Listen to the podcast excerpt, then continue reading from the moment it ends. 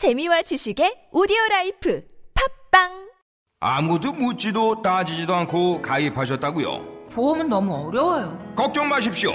마이보험 체크가 도와드립니다. 1800-7917 마이보험 체크로 지금 전화 주세요. 1800-7917 이미 가입한 보험이나 신규 보험도 가장 좋은 조건을 체크해서 찾아드립니다. 인터넷 한글 주소 마이보험.com 또는 카카오톡에서 아이디 검색 마이보험을 친구 추가하여 상담하실 수 있습니다. 주말에 뭐해? 따분한 시간 널 위한 힐링 타임. 비싼 월정액 말고 이제 싸게 싸게 즐겨. 진짜로 반값에 즐겨. 무료도 많아. 어른을 위한 서비스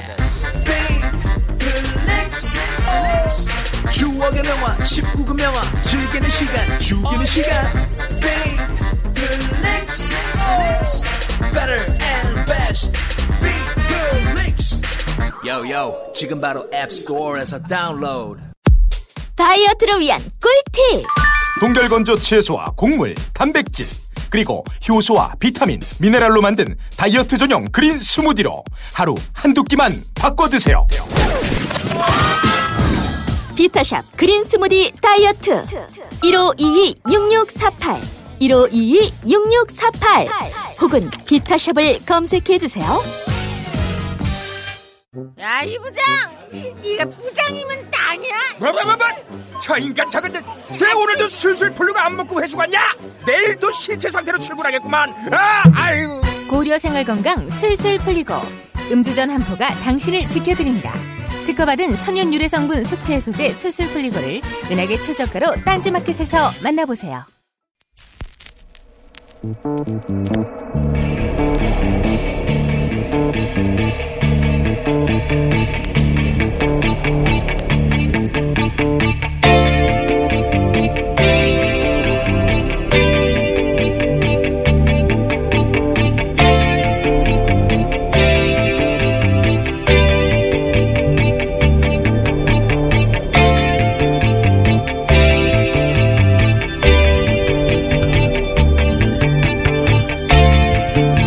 안녕하세요. 김호준입니다. 김관진 인관비의 석방에 대해 인천지법의 김동진 부장판사는 자신의 SNS를 통해 형사수석부에 석방 결정에 대하여 법 이론이나 실무 측면에서 동료 법관들과 이야기 나눈 적이 있는데 석방, 결- 석방 결정을 납득하는 법관이 한 명도 없다며 법관 19년째인데 이런 식의 구속 적부심은 본 적이 없다고 주장했습니다. 그러면서 특정 고위 법관이 구속 실무를 손바닥 뒤집듯 마음대로 바꿔놓고 있는데 그에 대한 비판을 왜 정치 행위로 폄훼하느냐 며 이렇게 글을 맺습니다. 법조인들은 알고 있다. 그렇습니다. 제가 이야기 나눠본 법조인들도 같은 말을 했습니다. 법의 관점에서 도저히 이해할 수 없는 석방이다. 한편에선 신광열 판사에 대한 비판은 법원의 독립성을 해친다고도 합니다. 그런가요?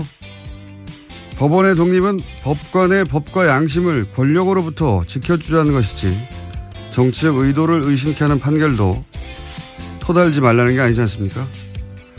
공동체가 지켜줘야 할 법과 양심을 저버렸다고 의심받을 판결을 내린 건 심판사 본인입니다. 오히려 입을 다물고 있는 게 공동체의 법과 양심을 저버리는 거죠. 김원준 생각이었습니다.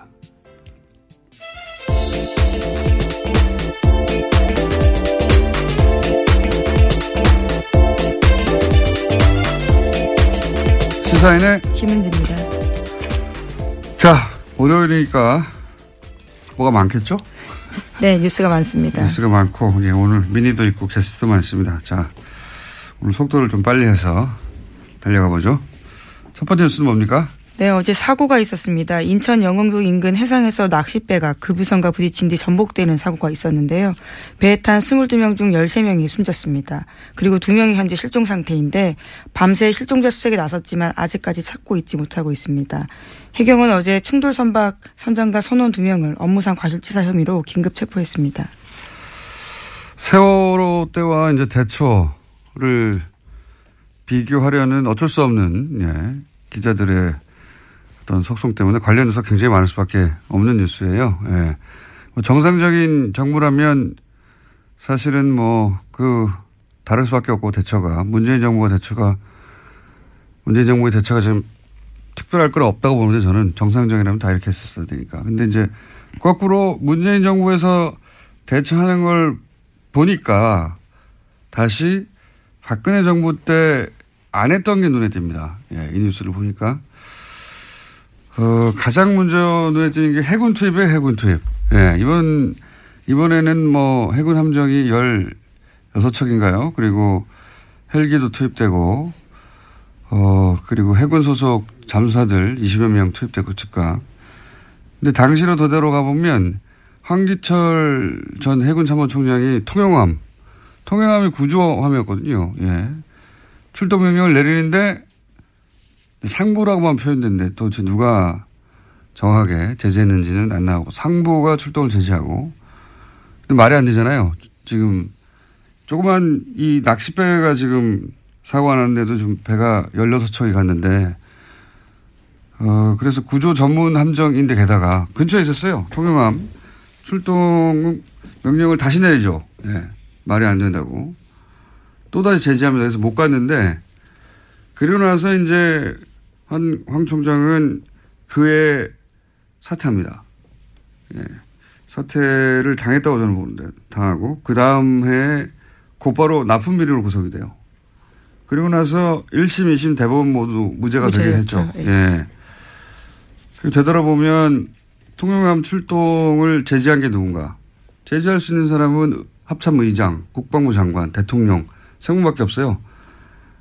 해군 총장이 배를 출동시키라고 했는데 왜 사고가 나서 못하겠단 말이죠.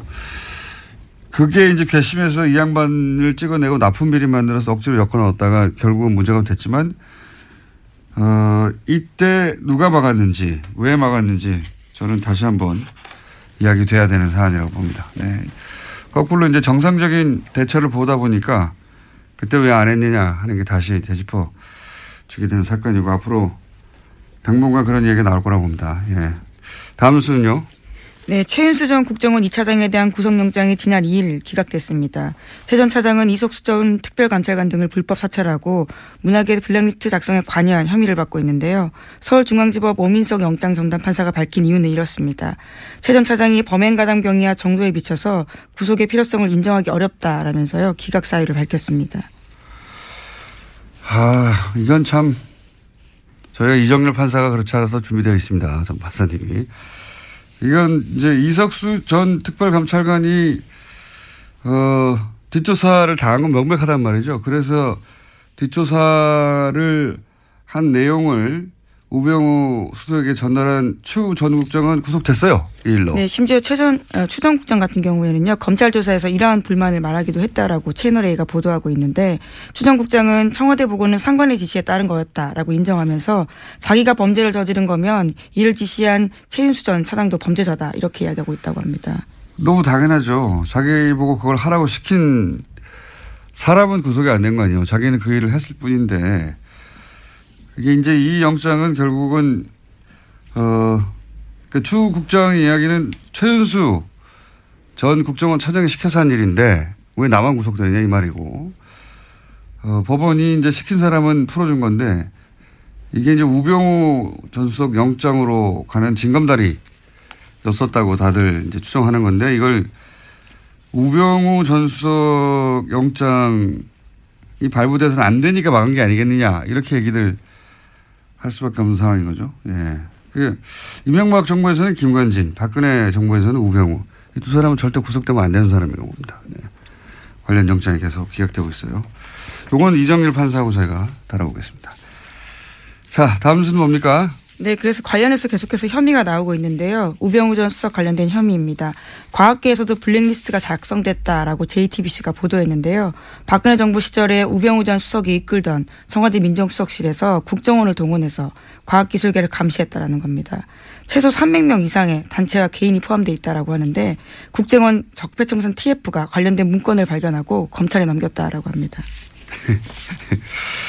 아니 문화예술은 대중들에게 뭐 영화나 드라마가 영, 영향을 끼치니까 그랬다고 하더라도 치더라도 과학계는 왜 그랬을까요? 예. 이런 건 무슨 어떤 특별한 계기가 있어야 되거든요. 예.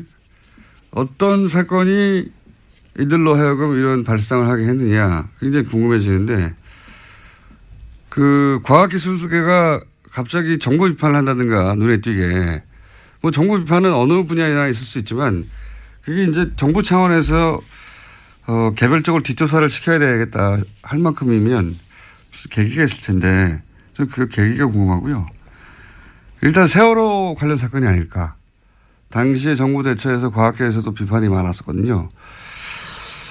계기가 궁금합니다. 계기가. 뭐 이런 짓을 했다는 건 박근혜 정부라면 그럴 수도 있겠다 싶은데 왜 했을까? 그게 궁금하다. 1차. 1차 보도니까 이것도 역시 이제 우병우 민정수석실에서 했던 거니까 그리로 가는 어, 혐의가 추가가 된 겁니다. 추가가 된 건데 왜 했을까 궁금합니다. 저는. 신기해요. 자, 다음 수는요. 네, 429조 원 내년도 나라 살림을 두고요. 아직까지도 국회에서 통과되지 못하고 있습니다. 지난 2일까지 통과됐어야 하는데 아직까지 지지부진한 상황인데요. 특히 여야는 문재인 대통령 1호 공약인 공무원 증원을 두고요. 팽팽하게 맞서고 있습니다. 민주당은 원안보다 1,500명 줄여서 1,500명 증원을 제시했지만 자유한국당에서는 7,000명 안팎, 국민의당에서는 8,000에서 9,000명 정도를 주장하고 있습니다. 어, 지금 국회에서 한참 이걸로 싸우고 있는데요. 예. 문재인 정부의 공약 관련된 예산은 통과시키지 않겠다는 게 지금 야당의 의지인 거죠. 실제로는 다른 게 중요한 게 아니라. 네, 요, 문, 요 문제는 저희가 3부에서 정창수 나라살림 연구소장, 예. 예산만 20년간 파온 분입니다. 예, 그래서 뭐가 잘못됐는지 따져보기로 하고요. 어, 그리고 지난 주말에 그 SNS 제가 오픈에서도 잠깐 얘기했지만 어, 예, 김동진, 김동진 판사, 판사. 예. 굉장히 화제였어요. 관련 뉴스가 많이 있죠. 이것도. 네, 김관진 전 장관 등 구속 적부심을 통해서 석방에 잇따라 되자요. 여기에 대해서 현직 부장 판사가 공개적으로 비판을 해서 화제가 되고 있습니다. 아까 말씀하신 것처럼 자신도 법관 생활이 19년째인데 구속 적부심에서 이런 식으로 하는 것은 본 적이 없다 이렇게 지적하고 있는데요. 김 부장 판사 같은 경우에는 과거에 원세훈 전 원장 판결에서 대해서도요 비판을 한 바가 있습니다. 본 적이 있다는 법조인들을 제가 본 적이 없어요. 저도 궁금해서 물어봤는데, 어, 이제 신광열 판사를 비판하는 거는 이제 정치적이죠. 정치적 비판이라고도 보수 매체에서도 하는데, 이 석방 자체가 정치적인 거죠, 사실은. 석방 자체가. 그리고 이제 김동진 판사 페이스북 발언에 대해서 비판이 있어요. 법관은 판결로 말해야 되지 않느냐. 법관이 맡은 개별 사건에 대해서는 판결문을 쓰니까 그때 이제 판결로 하고 싶은 말을 하죠. 근데 김관진, 임관빈 석방처럼 어, 굉장히 중대한 정치 범죄인데 그걸 밝히는데 가장 중요한 피자 두 명을 풀어줬단 말이죠. 이런 경우 내 판결이 아니니까 아무 말도 하면 안 된다는 거잖아요. 지금 김동진 판사의 비판은 대한 비판은 그러니까 어떤 판결에 대해서 아무도 어떤 말도 하면 안 된다. 어 이걸 법관 독립이라고 얘기하는데 저는 이게 말이 안 된다고 보는 게 법관 독립이 어떤 판결에서에 대해서도 누구도 어떤 말도 하면 안 된다. 이 말이 아니잖아요. 이 말이 아니라 예전에 이제 법관 판결에 이제 권력이 또 영향력을 행사해 왔기 때문에 그걸 못하게 그런 영향력을 행사해서는 안 된다. 법관은 독립되어야 된다는 이야기인데 근데 이 신광열 판사의 석방은 법과 양심이 아닌 다른 이유로 그런 석방을 하지 않겠느냐. 이런 의심을 하는 거거든요. 그러니까 끊임없이 문제 제기를 거꾸로 해야 돼요. 그게 법관이 법과 양심이 아닌 다른 이유로 판결했다고 의심이 되면 그런 거 아니냐고 계속 이야기를 해야 그게 사회적인 압력이 되고 그래서 오히려 그게 사법부의 독립을 지키는 거죠. 예. 석방 이상하다, 이상하다 계속 떠들어야 되는 사건인 겁니다. 이거 법과 양심 이해의 요소 아닙니까? 이런 판결 내는 거. 이렇게 계속 떠들어야 법관의 독립이 실제 유지되는 거죠. 이걸 못하게 하는 건좀 말이 안 된다고 보는데 저희 그래서 김동진 판사에게 급히 어제 인터뷰 요청을 하였으나 거절당했습니다. 언젠가 한번 꼭 모시고 싶습니다. 다음 뉴스 뭡니까? 네, 박지원 의원이 안철수 국민의당 대표에게 DJ 정치를 왜곡한다라고 비판했습니다. 안 대표가 김 전 대통령을 김대중 전 대통령을 언급하면서 통합을 강조하자 이에 대해서 반박을 한 건데요. 박지원 의원이 자신의 페이스북에다가 쓴 글입니다. 그렇군요. 뭐 어, 바른정당이어서 이제 그럼 국민의당은 어떻게 되냐 싶어서 뉴스가 많이 나오는데 뭐 저 개인적인 생각인데 개인적으로는 안철수 대표 호남계는 함께 가기 힘들 거라고 저는 봅니다. 왜냐하면은 안 대표는 이제 호남 베이스의 정당만으로 집권이 불가능하다 이렇게 판단한 것 같고 그래서 탈호남 그리고 영남 베이스 유승민 결합을 해서 지방선거 이후에 자유한국당이 이제 돈속되지 못할 거라고 보고 그때 소위 중도 보수 자리를 선점하고 있겠다 그런 거거든요. 그 자리 그래서 이제 영호남 화합하고 합리적 적 합리적 보수 또 바람이 새네 오늘 또 적자로 나서겠다 이런 그림이고 호남계는 왜 자기들이 그런 보수 정당의 미끄럼이 돼야 하느냐. 어, 안철수 대권을 위해서 왜 우리가 어, 그런 짓을 해야 하느냐 이거거든요. 예. 정치적 노선도 다르고. 이제 거기에 예로 들려진 게 김대중 전 대통령이었어요. 다시 한번 서로 이제 굉장히 목소리를 높인 건데요. 특히나 안철수 대표 같은 경우에는 당내 김대중 전 대통령과 정치한 사람이 많은데 수건이 남북 통일 아니었냐라면서 영호남 통합도 못하면서 남북 통일 어떻게 하냐 이렇게까지 이야기했습니다. 그러니까요. 뭐 서로 말로 싸우고 있는데 예, 결국은 헤어지게 되지 않겠는가. 호남계 쪽에서는 이제 안철수 대권을 위해서 희생할 생각이 없다 이런 거거든요. 예. 노선도 다르고 안철수가 그만한 인물도 아니다 막 이런 이야기를 하기 시작한 거죠. 예. 언제 어떻게 어떤 모양으로 헤어지냐 그런 그것만 남은 거죠. 사실 근데 정치는 그게 전부예요. 타이밍과 명분. 어, 시간이 벌써 다 됐네요. 이정렬 판사 기다리고 있는데 자 제목만 짚고 몇 가지 넘어가죠. 네, 그러면 트럼프 소식부터 먼저 전해드리겠습니다. 마이클 트럼프 소식. 네, 네. 마이클 플린 전 백악관 국가안보보좌관이 러시아 게이트 특검 수사에서 유죄를 인정했습니다. 그러자 트럼프가 자신의 트위터에다가 남긴 글이 있는데요. 이것이 오히려 트럼프의 발목을 잡고 있습니다. 플린이 부통령과 연방수사국에 거짓말을 했기 때문에 내가 해임했다 이렇게 밝혔는데요. 오히려 불합법적인 행동을 했는데 유죄를 인정받고 윤정 아 죄송합니다. 플린이 합법적으로 행동했는데도 유죄를 인정하고 감형받으려 하는 것이 부끄럽다 이렇게 이야기를 한 건데요. 그러니까 오히려 사법 방해죄가 되는 게 아니냐라는 논란이 일고 있습니다. 아 이거 그냥 넘어가려고 그랬는데 시간이 짧아서 잠깐 얘기하고 넘어가야 되겠네 이제 어 트, 트럼프의 트위터가 이런 얘기거든요. 플린을 해고한 이유는 그가 거짓말했기 때문이다. 어, 인수위 기간, 인수 이제 미국 대통령 인수위 기간에 있었던 일은 합법적이었다 이렇게 썼어요. 이게 아주 이상한 논리인데 이 기사만 봐서는 도대체 무슨 말인지 잘 모르게 기사를 썼어요. 보니까 저도 봤는데. 어, 마이클 플린 국가안보보좌관인데 플리바겐을 했습니다. 플리바겐이라는 게 이제 내 죄 있으니까 죄 있다는 거 인정할 테니까 형량 좀 낮춰줘 뭐 이런 플리바겐을 했는데 그 말은 무슨 말이냐면 어, 그 인수위 기간에 트럼프가 합법적이라고 했던 그 기간에 불법적인 일을 했다는 거거든요. 근데 트럼프가 이제 플린을 해고한 게 거짓말을 했기 때문이라고 했는데 이게 왜 이상한 논리냐면 트럼프 말은 플린이 불법이 있었던 있었던 것처럼 FBI 거짓말 했다는 거예요 그 기간에. 네, 앞서서 그랬다라는 예, 거죠. 이, 불법이 있었던 것처럼 불법이 없었는데 트럼프가 트위터에서 하고 싶었던 말은 자기는 잘못이 없는데 플린이 마치 불법이 있었던 것처럼 자기를 모함했다 이런 소리예요. 모함했다. 그래서 해고했다. 이런 논리 전개인데 자기가 잘못이 없다는 걸 트럼프는 강조하다 보니까 이게 논리가 꼬인 거예요. 왜 꼬인 거냐면 플린은 그때는 러시아 개입이 없었다고 주장했거든요. 그러다가 지금은 아니다. 있다고 바꾸는 중이에요. 그러니까 트럼프 논리대로 하면 러시아 개입이 없었다고 한 게 거짓말이 되는 겁니다. 그렇죠. 그래서 네. 사법 방해자가 된다라는 지적이 나오고 있습니다. 러시아 개입이 있었다가 사실이라는 말이 되는 거예요. 트럼프의 말은. 이, 이, 해가시나 자가당착인데? 아, 이게 이해가 안 가실 수도 그러니까 말을 있어요. 말을 연속해서 바꾸다 보니까 스스로 발이 꼬이고 있는 겁니다. 예.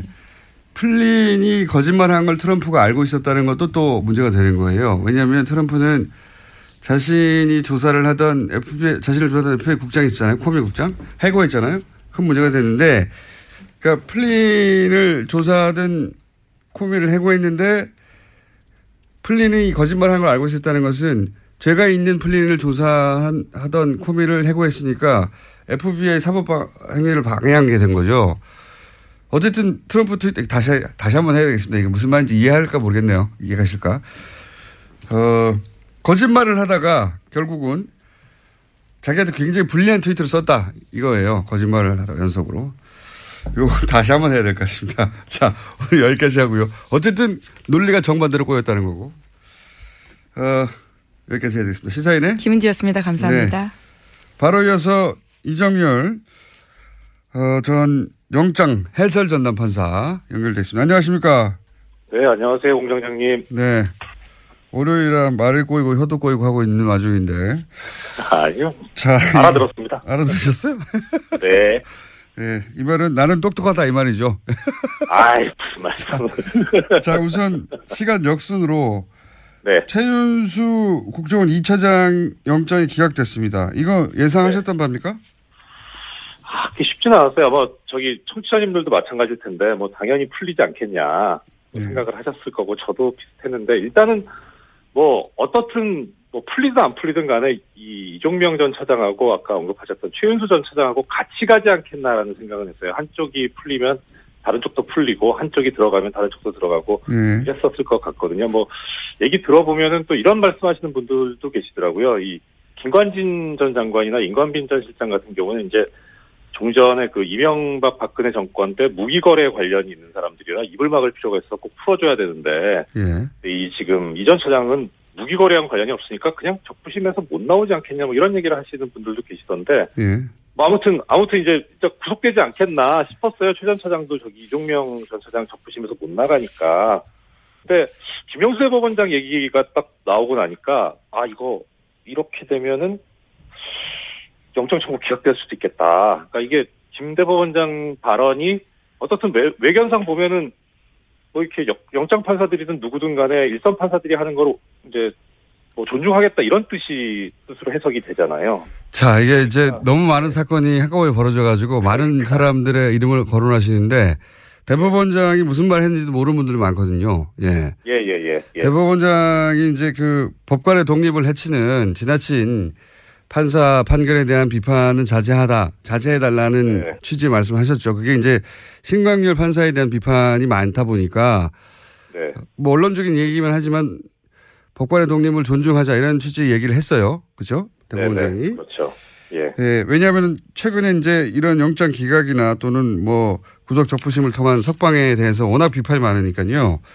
예. 이제 그 말씀을 듣고 아 또 이 최윤수 구속영장 기각시킬 때 부담을 더 덜고 기각을 시켜버리는 게 아닐까 이런 전망을 하셨다는 거죠. 그렇죠. 뭐 예. 판사들이 용기를 얻었을 것 같다. 용기를 얻었을 것 같다. 김동진 잠깐만요. 김동진 부장판사의 SNS에 대해서는 어떻게 생각하십니까? 이거 왜 비판하지 말라는 거냐? 말도 안 되는데 이 예, 그렇죠. 일단 일단 뭐 거의 다 맞는 말씀이에요. 저 동의하고요. 예. 그러니까 특히 이제 구속적 부심 결정이 잘못했다라고 비판하는 거는 당연한 이야기고 그 20년 가까운 경력 가진 현직 뭐 부장이 보더라도 이상하니까 그러니까 예. 그렇게 썼는데 이게 이제 여기에 대해서 뭐 또 김동진 부장의 이야기에 대해서 비판하는 얘기가 또 좀 나오던데 보면 예. 뭐 언젠가 기회가 되면 말씀드릴지 모르겠지만 이게 서울중앙지방법원에서 한 구속적 부심 결정이잖아요. 예. 그러니까 이런 식으로 하게 되면은 중앙지방법원이 우리나라에서 차지하는 위상이 우리나라 법원에서 차지하는 위상이 상당히 커요. 거의 뭐 선도적이거든요. 예. 일선 법원 중에 제일 크니까. 그래서 중앙법원에서 하게 되면은 다른 영향 법원에 그 미치는 영향 파급 효과가 상당히 크거든요. 기준점이 되는 그러니까 거죠. 기준점이 그죠? 그렇죠. 예. 그래서 김동진 부장 입장에서 보면 지금 김동진 부장이 무슨 업무를 맡고 있는지까지는 제가 잘은 모르겠지만 어떻든 다른 판사들을 봤을 때 이게 지금 앞으로 구속적 부심이 이제 큰일 난 거예요. 이 음. 긴급체포 위법하다고 이런 식으로 해버리면 뭐 심지어 이제 변호사 몇 분 만나보니까 변호사를 이제 신났다. 이거 이런 식으로 다 풀린다 이제. 이런 식으로 다 끝났다 풀뭐수 이런. 얘기 하더라고요. 예. 그러니까 김동진 부장 입장에서 보면은 이거 이제 자기들 업무하고 관련이 있는 거예요 이제는. 음. 그러니까 단지 이게 뭐 무슨 뭐 법관은 판결로만 말했는데 이런 문제가 아닌 거죠. 자기하고 관련이 있어요. 그러니까 거기에 대한 비판은 전혀 타당하지 않고요. 그리고 그 이제 대법원장 발언에 대해서 김동진 부장이 또 얘기를 한 게 있던데 예. 그 부분은 막 김 부장 같은 이제 뭐 양심적이고 정의로운 판사 입장에서는 사실 이 대법원장 발언이 좀 답답할 거예요. 뭐 언론이니까. 예. 그렇죠. 예, 뭐 적폐청산이 시급한데 언제 지금 이런 거 지금 뭐 어, 이렇게 옹호해선 되겠느냐 이렇게 생각이 드는데 어, 그거는 내부에서 이제 그 김 부장 같은 그런 그 견해일 것 같고 완전 시, 간이 있으면 말씀드리겠지만은 제가 보기에는 크게 뭐 염두에 둘 만한 이야기는 아니지 않나 싶거든요. 그냥 원론을 얘기했을 뿐이다. 네, 그렇죠. 그리고 그렇게 얘기할 수밖에 없는 상황이고요. 또 그리고 대법원장 입장에서는 그러니까 크게 뭐 염두에 둘 필요는 없고 오히려 그 대법원장 얘기 중에 이제 뭐 정치적인 그 목적을 가지고 이렇게 법관의 판단에 대해서 비판하는 건 비난하는 건 옳지 않다 이렇게 하고 있는데 그 정치적인 목적 갖고 있으면 안 되죠. 예. 그런데 우리 같은 일반인들은 정치적인 목적이 없잖아요. 그러니까 하면 되죠. 아니, 근데 석방 자체가 정치적 의도를 가지고 한 게 아니냐고 의심받는 거 아닙니까? 법리로 이해가 그렇죠. 안 되니까. 예, 맞습니다. 이미 석방이 정치적인데 그걸 비판하는 게 안 된다는 건 말이 안 되는 것 같고요. 예. 네. 시간이 있을지 모르겠다고 계속 말씀하셨는데 시간이 있은 적이 없어요, 저희가. 그러게요. 오늘 오늘은 그러면 간단하게 하나만 정, 어, 정리를 하고 내일이나 모레 다시 하죠 또. 네, 알겠습니다. 연결해서 하겠는데 예. 어, 이 최윤수 국정원 2차장을 이제 기각될 거라고 예상했던 사람들의 어, 이때까지 계속 기각됐던 게 우병우 전 수석과 관련된 건 다 기각됐으니까 네. 이 구속영장 청구도 기각될 거라고 이렇게 생각을 했단 말이죠. 이건 이제 법리는 모르고 예. 계속 이어진 정치적 상황 속에서 그렇게 예상을 했는데 법리적으로 볼 때 최윤수 국정원 2차장을 기각하는 게 맞는 겁니까? 여, 여기까지만 딱 해보고 하고 다음 시간에 다시 하죠. 더 말씀드리면 잘못됐죠. 뭐 저기 그 아까도 말씀하셨지만 영장 기각 이유를 보면 가장 중요한 게 이제 피해 피의자의 가, 범행 가담 정도와 경위에 비추어서 구속하기는 뭐 이제 적당하지 않다는 거잖아요. 근데 추국장은 부하 직원인데 구속됐잖아요. 똑같은 일을 했는데. 그러니까요. 네. 그러니까 도대체 어느 정도 돼야 이 가담 정도와 경위가 중하다고 보는 거냐라는 건데. 예. 근데 말씀드린 대로 그 형평성에도 안 맞고 그래서 잘못된 건데 어떻든 뭐 해놨으니까 이게 참 이제 앞으로 어떻게 될 것인가도 보면 우병우 전 수석 같은 경우에는 본인도 체념한 것 같았거든요. 뭐 숙명이라면 받아들이겠다 이런 말도 했잖아요. 예. 그래서 뭐 거의 다 이제 구속 이번엔 되는 거구나 싶었던 것 같은데요. 네. 그죠? 그렇죠. 왜냐면 그런데 이렇게 되니까 예. 부하 직원이 구속됐는데 상사는 풀어줄 수 없다는 게 본인도 법전 출신인데 예. 그렇죠. 그렇게 예. 생각했을 텐데 의외로 풀어주니까 깜, 깜짝 놀랐을 것 같아요. 그렇죠. 그래 그런 것 같아요. 그럴 그랬을 것 같아요. 그래서 일단은 맞고 틀리고를 떠나서 이번 최 전 차장 영장 기각 결정만 놓고 본다면 예. 이 가담 정도가 제일 높은 사람이 누구냐 예. 했을 때 이걸 전부 다 박근혜 전 대통령한테 밀어버, 밀어버린다면 우전 수석도 사실 또 영장 기각될 가능성이 있죠. 그렇게만 보면. 그래서 지난번 그 저기 집행유예로 나왔던 어 이영선 예. 예, 그렇죠. 이영선 그 행정관이 집행유예로 나와버렸잖아요. 예, 시경 예. 1년 있다가 집행유예로 나왔는데 그때 논리가 결국은 예. 다 대통령 지시를 했기 때문에 지시에 따랐기 때문에 어 집행유예로 풀려난 풀려났거든요. 그런 논리로. 네, 그렇죠. 그래서 예. 그거 보고 저는 걱정했어요. 예. 네, 다 이렇게 밀어버리지 않을까. 맞습니다. 그, 그 문제는 이제 그 재판을 한 재판부가 나중에 박근혜 전 대통령의 재판까지 하게 된다면 논리가 일관돼야 되니까 예. 뭐, 그, 뭐, 그거는 큰 문제가 어쩌면 안 될 수도 있어요. 왜냐면 결국은 박근혜 전 대통령이 다 시킨 거 아니냐 이렇게 가면. 그러니까 박근혜 전 대통령 빠져나가기 힘들다 보고 예. 다른 관계자들 등의 중요 관계자들 이렇게 빼고 있는 게 아닐까. 이런 의구심을 일반인들이 가- 갖는 거죠. 그렇죠. 예. 자, 오늘은 여기까지 한번 해보고요. 그 외에도 사실 많아요. 구속 직- 적부심이 누구는 석방되고 누구는 석방 안 되고 이런 일이 계속 벌어지고 있거든요. 네. 그러니까 저는 김동진 부장판사도 열받은 것 같아요. 우리 보고 어떻게 하라는 거냐, 앞으로 그러면. 그렇죠. 어떤 기준으로 하라는 거냐. 예. 예. 당장 뭐 사건 밀려올 겁니다. 예. 엉망진창이 되고 있는 거죠, 지금. 예. 동의합니다. 맞습니다. 자, 여기까지 하고요. 예. 나머지 누가 석방되고 누가 석방 안 됐는지 이런 일이 왜 벌어졌는지는 내일 또 다시 연결하겠습니다. 오늘 말씀 여기까지 듣겠습니다. 감사합니다. 예, 고맙습니다. 이정열 전 부장 판사였습니다. 김어준의 뉴스공장 페이스북 페이지에는 재미있는 볼거리가 많습니다. 하지만 많이 안 들어옵니다. 좋아요도 적습니다. 유튜브에서 김어준의 뉴스공장 눈으로 보는 라디오도 검색해보세요. 정말 재밌는데 다들 잘 모릅니다. 조회수도 적습니다. 김어준의 뉴스공장 생각보다 많은 일을 하고 있습니다. 특근도 하고 있습니다. 하지만 티가 안 납니다. 청취자 여러분의 많은 제보와 참여 부탁드립니다. 상품은 없습니다.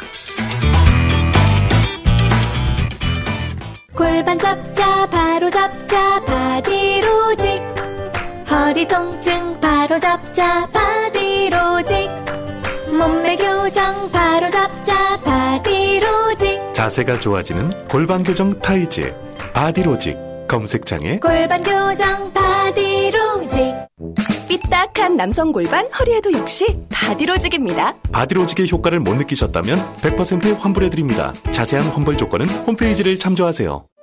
이거 차량용 핸드폰 거치대야? 응, 조인트라고 투힘에서 새로 나왔는데 얼마나 편한지 몰라. 동생은 인터넷 강의 볼 때 태블릿 거치대로 쓰고 우리 엄마는 요리할 때 레시피 보는 용도로 쓰기도 해. 조인트라고? 응, 우리 아빠는 골프 스윙 연습할 때도 셀카 거치대로 쓰시던걸? 그러면 나도 헬스 할 때 셀카 거치대로 쓸 수 있겠네. one, two, three 할 때 two, 힘 세다 할 때 힘, 투, 힘. 네이버에 투 힘을 검색해보세요. 몸 속에 있는 적폐들을 다 몰아냅니다. 하나도 남김없습니다. 미궁 대장사랑.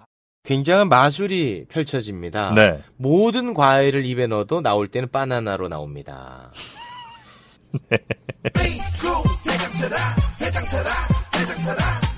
장실 장실 굿모닝 화장실 바나 바나 굿모닝 바나나 지금 바로 미궁 대장사랑 검색해 보세요.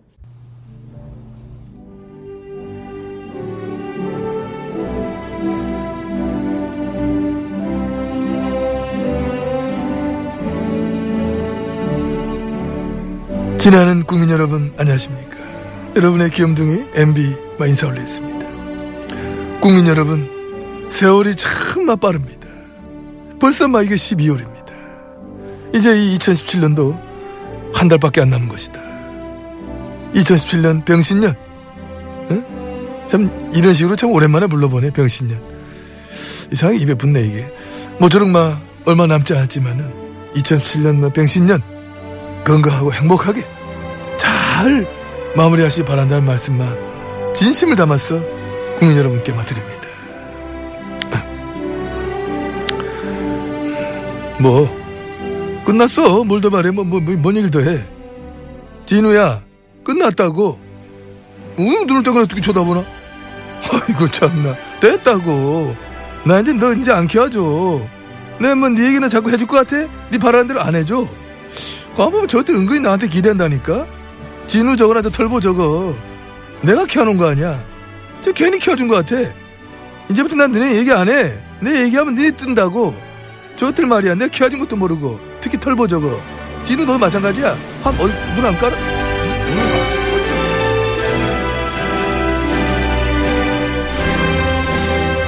시사인의 주진우 기자 나왔습니다. 안녕하십니까? 네.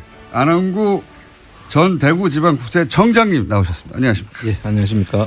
소개를 꼭 다시 해야 되나 싶긴 한데 이 두 분을. 어쨌든 두 분이 나와 계시고.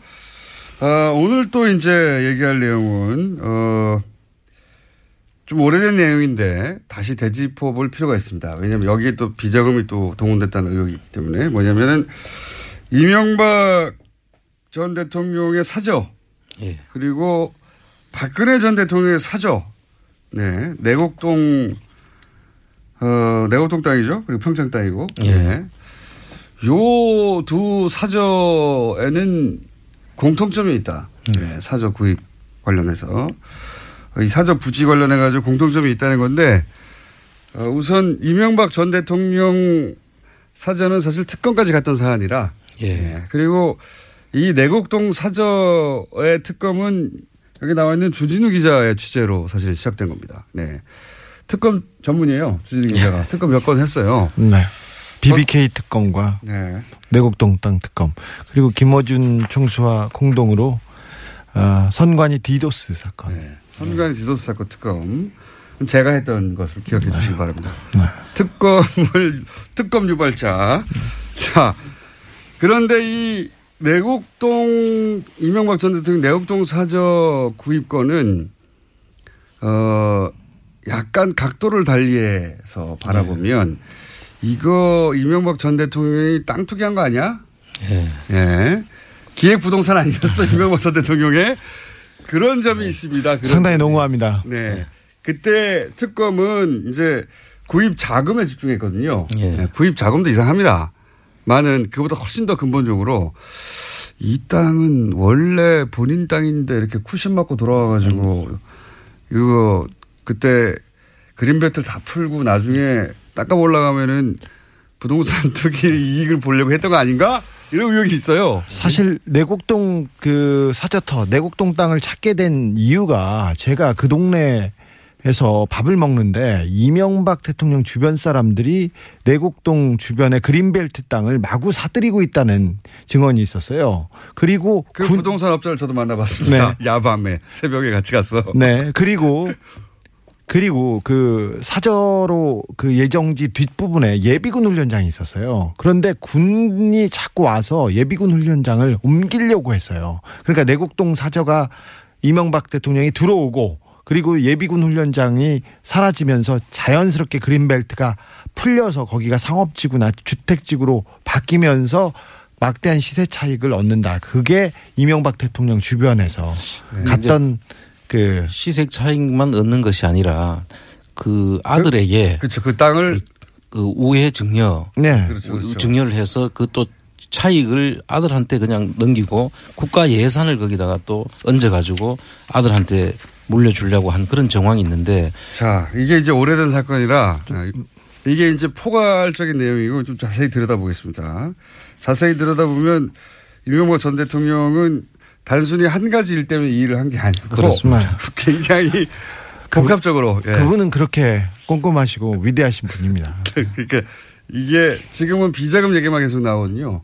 그 땅 구입할 때 돈을 어 누가 줬다는데 그 사실이 아니라는데 이런 얘기만 나오는데 그건 제껴놓고 그것도 한 덩어리 있습니다. 그 이전에 이 땅은 이명박 전 대통령의 임기 중 마지막 기획 부동산이 아니었나 싶은 의혹이 있어요. 어, 이 땅은 어, 2004년과 2005년 박안무개 씨가 매입합니다. 그런데 이분은 서울시에서 산하기관이었죠. 서울시정개발연구원 팀장을 지냅니다. 이명박 시절에 이 땅을 탑니다. 그리고 이명박 서울시장 시절에 예. 서울시 산하 공무원이 이 네. 땅을 사요. 그리고는 2010년 1월 15일에 그 박 팀장이 유안무개 씨라는 사람한테 그냥 증여합니다. 수양 여기서부터 여기서부터 정말 골 때립니다. 이게 당시 사건이 여기까지는 안 갔거든요. 그렇습니다. 예. 여기까지는 안 가고 돈 어디서 샀냐에 특검이 맞췄는데 생각해 보세요. 이명박 서울시장이 되고 난 다음에 그린벨트로 묶여 있던 땅을 이명박 서울시 산하의 공무원 한 사람이 사요. 그렇죠.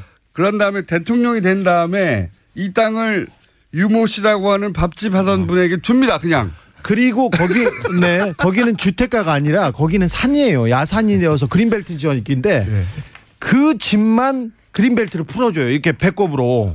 그러니까 땅이 쭉 이- 이렇게 쭉 있으면 볼록 들어간 그렇죠. 배꼽처럼. 예. 조그만 땅만 딱 그린벨트 풀어줍니다. 그죠? 네. 배꼽으로 거기만 그린벨트가 풀려가지고 거기가 고급 한정식 집에 들어옵니다. 당시 수양이었죠. 그 네네. 네. 그, 그 이상한 부분을 좀 말씀해 주시 청장님 또. 그, 그 수양이라는 한정식을 한정식 집입니다. 그 대지로 풀어줌으로써 그 가격이 완전 급등을 하죠. 그 당연히. 그. 예. 전부 다 옆에는 그린벨트인데 고기만 볼록 튀어나오게 예. 풀어줍니다. 그거까지만 해도 너무 이상한데 그 뒤를 이 그 땅을 이시영 씨가 사게 하고 예. 그 주변을 경호실에서 또 삽니다. 이게 왜 이상한지 설명해 주세요. 그 경호실에 사는데 그 총 들어간 돈이 54억으로 돼 있는데요. 예. 그 대지는 공시지가가 10, 14억으로 돼 있었고요. 그 그런데 11억에 사죠. 예. 그리고 이시영 씨는 공시지가보다도 낮게 사는 것이고요. 그러니까 적어도 절반 가, 가격으로 사는 그렇습니다. 겁니다. 이시영 씨는 그러니까 이 밥집 하시던 분이 땅을 공짜로 받았잖아요. 20몇 억 땅을 그냥 공짜로 받아요. 이런 신기한 일이.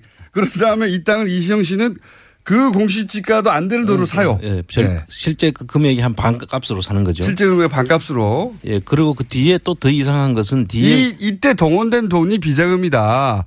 라는 이제 수사를 특검이 한 거예요. 예. 그렇습니다. 근데 우리는 그 돈이 비자금인 건 당연하고 애초에 이 땅 누구 거야? 이거 질문을 다시 해야 된다. 그렇습니다. 예?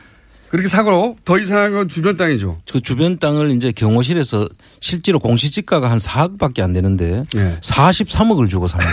이, 임야거든요. 그린벨트여서 아무것도 쓸 수 없는 집이거든요. 거기다가 맹, 땅이거든요. 맹지예요. 맹지요. 길이 없는 맹지였어요. 예.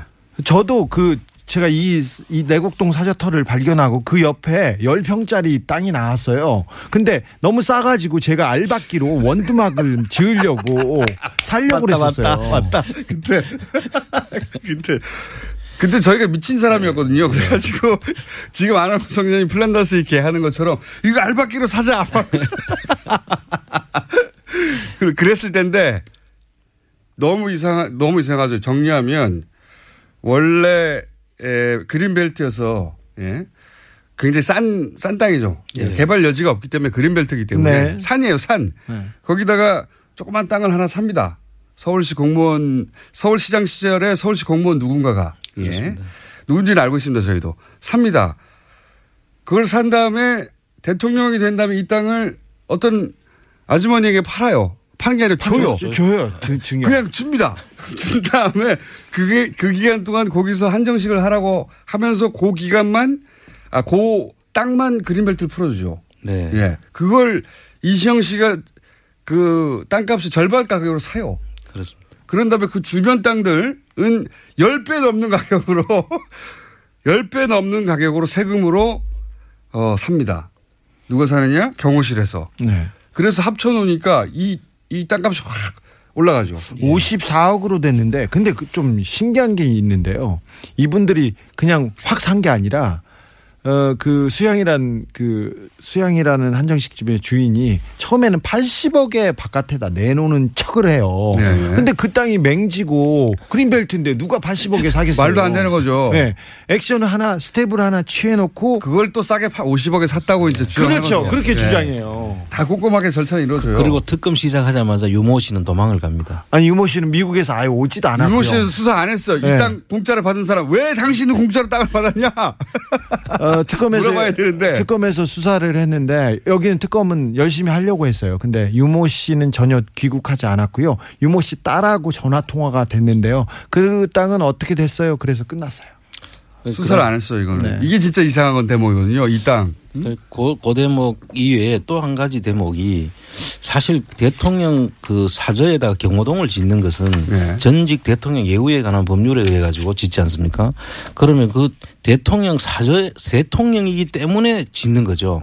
그런데 대통령 아들이 딴 땅에다 상에다가 사저 경호동을 짓는다는 것은 있을 수 없는 일이죠. 네, 이거 유사일에 처음이었을. 증여 어차피 사서 지을 거 아들한테 줘야 되니까 증여세 회피 이게 논란이 있었죠. 사전 그것도 증여죠. 있죠. 그것도 있죠. 그러니까 아들이 산 땅은 아주 싸게 사고 네. 나머지 땅들은 크게 비싸게 샀어요. 정부 돈으로.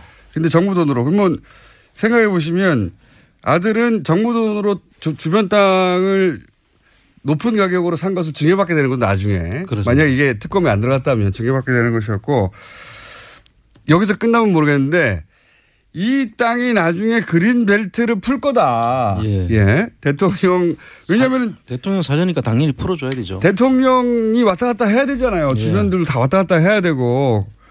그래서 그러면 이 내곡동 땅이 땅값이 확 원래 그린벨트로 묶여 있던 게 그린벨트를 풀면서 확 올라갔을 때 누가 이득을 보느냐.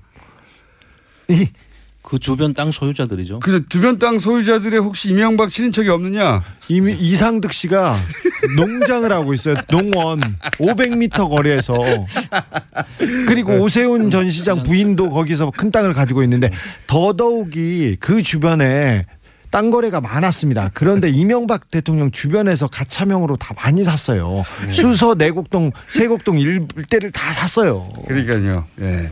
그래서 이렇게 세- 보십시오. 하나는 아들에게 예. 아들에게 세금으로 어, 집 좋은 걸 장만해서 물려준다는 게 그렇죠. 그다음- 그런 계획이 하나 있고 그 다음에 그 땅의 그 가치를 높여가지고 이미 사 놓았던 예. 그렇습니다. 가지, 가족들 7인척의 어, 시세 차익을 크게 올린다는 계획 하나.